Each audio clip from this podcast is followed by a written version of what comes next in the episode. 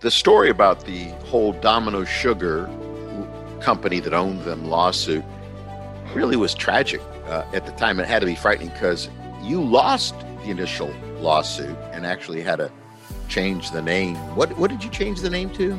A Pizza Dispatch. And, and if I'd have lost that lawsuit, I'd have been out of business because all the all these franchisees were paying uh, royalties for the use of the name, and I didn't own the name. So.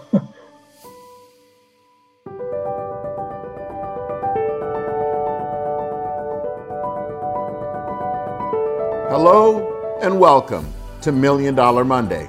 I'm your host, Greg Muzzillo, bringing you real successful people with real useful advice for people with big dreams. I understand big dreams. I turned an investment of $200 and a lot of great advice from some really successful people into my big dream, Proforma, that today is a half billion dollar company.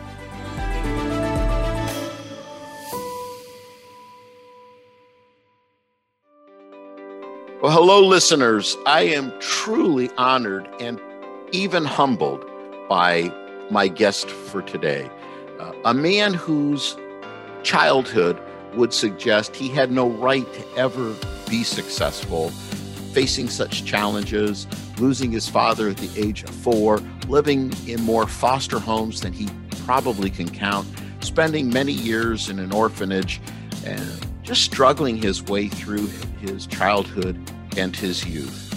And yet somehow he achieved great success uh, in starting a business, growing it to thousands of stores, selling that business for a billion dollars, and then and then moving from success to significance and starting a university and a law school that's near and dear to his faith and creating another wonderful success story there. So I am really looking forward to our guest today telling us his great story. Welcome and thank you for joining me, Tom Monaghan, founder of Domino's and founder of Ave Maria University. Tom, thank you. Thank you. Well, let's start at the beginning. Um, it's very touching how you were very drawn to your father, but tell us this and, and and it was very sad how you lost him at such a young age. But tell us about that. Tell us about your those early years and and uh, uh, uh some of the challenges of those early years. We were poor. Uh, my father um, uh, had a lot of health problems. I wasn't aware of them, and of course, until he died, and, he had ulcers, and they didn't have penicillin back then. He died at the age of 29 on Christmas Eve, and I was four. I was almost five. And I remember him very well. I could uh, write a small book about memories I have with my dad. He, he's very dear to me, and uh, um, uh, I'm sure he's in heaven. By the way, Tom mentions a book, and I think for anybody that really wants to read an unbelievable story about truly an unbelievable man, uh, Monaghan, A Life is a is just truly awe-inspiring. All right, so move us on into uh, your. I know your mother placed you into different foster care situations. Can you even recall how many foster care families you lived with over those early years? Uh, there were probably about uh, eight or ten of them. Uh, uh, a couple of them were just a week or two uh, when my dad first died, but uh, after that, there were uh, maybe a, a, year to a year and a half.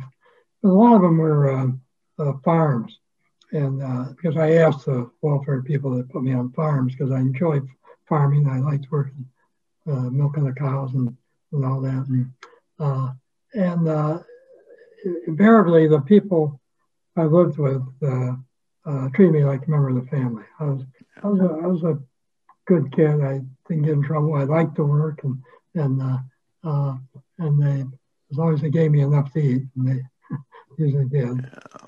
I know you had uh, um, in and out of foster homes and other living situations, and then in and out of college, and it seemed like that never quite worked for you. Uh, being able to have the money uh, and to be able to afford to go to college. Um, so, get us caught up on that trip to Chicago. I was walking by the post office and in Harvey, Illinois, a suburb of Chicago, and uh, saw a recruiting sign for joining the military. And I had uh, seen ads where if you join the Army, they'll pay for your college education. So I thought I'd go and check it out. And uh, there was a recruiter there, and he told me that's true.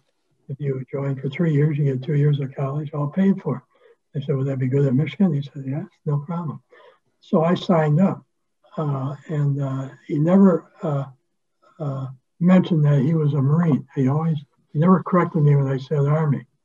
So I went down to the, the federal building in Detroit, went through the uh, all the uh, physicals and, and all the other stuff, and they and it was time to sign in, and I saw a globe and anchor down at the bottom of the thing. I thought there was all branches there, but it was just a big day for Marines because everybody I ran into was Marines. So, uh, so I asked the guy next to me, "Is this the Marines or is, is this the is this the, the Army?" He says, "It's the Marine Corps, you dummy." So I figured, what's the difference? And, and I, I signed it, and I found out there's a big difference. It's the best thing that ever happened to me. And um, kind kind of interesting that you had a fellow Marine that ended up being, uh, although not for a good reason, ended up becoming famous, huh? yeah, Lee Harvey Oswald. Yeah. I didn't know he was a Marine. Oh, goodness. That's kind of crazy. All right. So you served your time in the Marines. Um, and I, I, I like the story about how you were in the Marines and, and uh, um, uh, um, you started daydreaming. I think it was maybe it was because you were on a boat uh, being transported to and from Japan. Yes, we were out in the middle of the Pacific, and um, actually, uh, since I wrote the book, someone reminded me that that wasn't uh, the timing. The timing is when we were on maneuvers in the Philippines. We were out in the middle of the South Pacific uh, with nothing to do for a while, and and so I was laying in my bunk dreaming about all the things I was going to do and be when I got out of the Marines. And, and that was pretty elaborate because I, I did a lot of this, particularly on the farm, just to entertain myself and, and, uh, and keep busy. And all of a sudden I realized, so what if I accomplish all this and I do all this? What good's it going to do me? Does it really mean anything? So then I really started thinking, well, what is important? And that's where I came up with uh, my five priorities for life. And it's been a roadmap for my life, and, and it still is today. Yeah. Tell us what those five priorities are. I, I love them, Tom. I, I think that we, uh, they're something we should all live by. The first one is uh, spiritual. Uh, second is uh, social. Third is uh, mental. The fourth is physical, and the fifth is financial. And but they have to be in that order. And uh, and I was more inclined to the bottom one, but I realized that doesn't do me any good. I was more inclined to the bottom one, but I realized that doesn't do me any good if I don't succeed in the in the, in the higher priorities.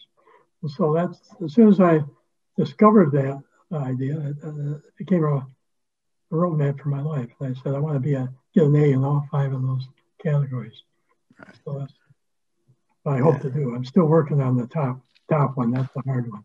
We're, we're, still we're still a work in progress, all of us, and uh, uh, I don't think it's about getting to the destination. I think it's about the wonderful journey, uh, which you're certainly living. All right, now as I follow the story, this when you got home um, is when your brother approached you with the idea of getting into the pizza business.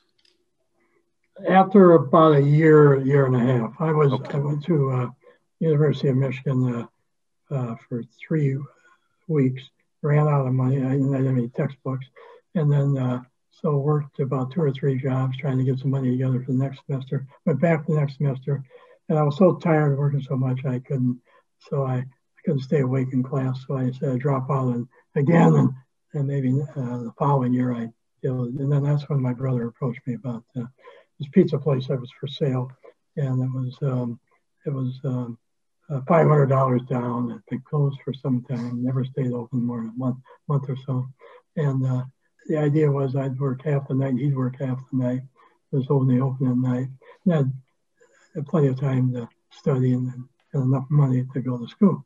And so we we did that. We uh, borrowed 900 from a credit union and gave the owner 500 and bought some food and opened up. But after we signed the papers, my brother got cold feet. Didn't want to give security of his post office job. I was a mailman. So I was stuck with that alone. I'd given up all my uh, uh, things I was doing. So there goes college. And after and I was working seven nights a week and losing money, bills were piling up. And I told my brother, I gotta have a day off. You won't have this. So I he, he took took a day off. Uh, came back in the next day. He came into the store and he said, I don't want anything to do with this. Uh, why don't you just take it over? Uh, you don't have to pay me anything. I said, well, truly, it's not worth anything, but I feel that you did take a risk. I should give you something. Uh, uh, and I, we had a Volkswagen, used Volkswagen. I think we paid fifty or hundred dollars down on it. And uh, I said, you, uh, you take the Volkswagen, I'll keep making the payments. And that's how I bought out fifty percent of what became the largest pizza chain in the world. Not a bad trade. A Volkswagen for half a Domino's. Uh, at the time, he had the better deal. I mean, I, I'm sure that's true.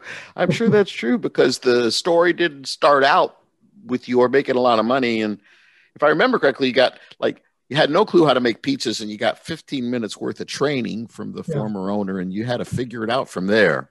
Yeah. All right. So so now you're. I think the original name was DomiNick's, uh, uh, uh, and and um, when when did the idea for franchising come come into the uh, operation? Well, the first store uh, became the, and, and within a, a, year or two, the busiest pizzeria in the state of Michigan. And, um, and uh, Dominic uh, owned the store in Ann Arbor in the same county. And he called me up one day and said, You can't use my name anymore. He had the name registered at the courthouse. So I had to scurry around and find a new name. And so we talked to employees about different names. And and one of the drivers came back from his delivery. He said, I got a new name, Domino's. We wanted to be Italian and we wanted to be something that's not common in pizza. And uh, so where'd you get that? He says, well, the, I delivered a pizza shoe store and, and, uh, and the salesman ordered the pizza said, uh, hey, there's a guy from Domino's. Is that how it came about? Yeah. Wow. And so we had, we had, I had two other little stores I started and um, and we had three stores. So I said, we'll change the uh, name the Domino's on the stores, and we'll put three dots on the Domino for our logo. And uh, and by the way, I was the first one that ever used car top signs in the pizza delivery business. We had uh, uh, big red Domino's on top of our delivery cars. When did you start selling franchises, though? After about, uh, uh, let me see, uh, about 65 or 6, I started in 60. Uh, and that's when we started. We, I took one of my uh, smaller stores and sold it to uh, someone that financed it with no money down. They paid me two percent of the sales, and, and, that's how I got in the franchising business. Yeah, pretty typical, right? Pretty typical. Give kind of give the first few away, and then. How many stores did you have when the people that own Domino's Sugar uh, entered the scene? Uh, about uh, 275 or so, two, 250. Uh, I wasn't making any money, and there's a lot of stores that uh, weren't able to pay royalties, but I, I was, uh, I was growing, and I was working with my way out of a real big debt that I got myself into. Uh, but that lawsuit took five years, and we finally won it in 1980 and that's when I took off. We had about 300 stores then, and uh, we were the fastest growing restaurant chain in history. We were, in one year, we opened 954 stores, the most ever opened by any chain in history up to that time. And all focused all on the uh, pizza delivery. Yeah, the the story about the whole Domino Sugar company that owned them lawsuit really was tragic uh, at the time, it had to be frightening because you lost the initial lawsuit and actually had to change the name. What what did you change the name to? A Pizza Dispatch. Pizza and, uh, Dispatch. Yeah, so we opened during the uh, appeal period. We opened some stores under that name because the judge wouldn't let us open any more under the name Domino's. Yeah. So, uh, which we were surprised at that. And so uh, we, when we won the appeal and uh, we were able to revert back to revert them all to Domino's. And that was uh, really and, and if I'd have lost that lawsuit, I'd have been out of business because all the all these franchisees were paying uh, royalties for the use of the name, and then I didn't own the name, so that, that was, uh, was living under that cloud for five years was very tough. Yeah.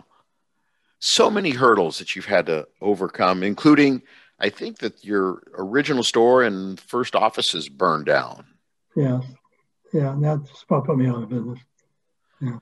And then I overexpanded uh, after I got going again, and uh, that just about put me out of business. I did lose control of the of the company, and uh, and the people that came in uh, milked it and and uh, basically ruined it, and they handed it back to me uh, with a lot more debt, and so I had to work two or three years to get out from under that debt, and then the Domino Sugar thing came along, and then uh, and then that was five years, and then finally, all those problems were behind me. I, I took off like a rocket just so many hurdles. I, I, I can't help but think that maybe God prepared you for the tough life of growing Domino's with all of the ups and then the downs and and the hurdles through the tough life that you had as a child. I mean, it, it, it probably more than prepares you for some of those tough things. So, but during the course of those five years, you bought the Tigers, won a World Series, and five years later uh, I think it was about 1985. You were over two and a half thousand stores. That's about right. Yeah. Yeah, something like that. Yeah, we got up to uh, by uh, the lawsuit was over in 80. By about 88 or 89, we had 5,000 stores. Right, right, right. So at some point, talk, talk to me about coming to the decision to want to sell your business, to sell your baby. Well, uh, yeah, you're leaving out uh, the last and the biggest uh, comeback because uh, after things really got successful, I got uh, caught up in the success and uh, a lot of toys, and I got into a lot of other businesses. And and the next thing you know, I'm I'm in trouble again. and Pizza Hut passed us up as we had 54% of all the pizzas delivered in the United States, and they passed us up just in a few years.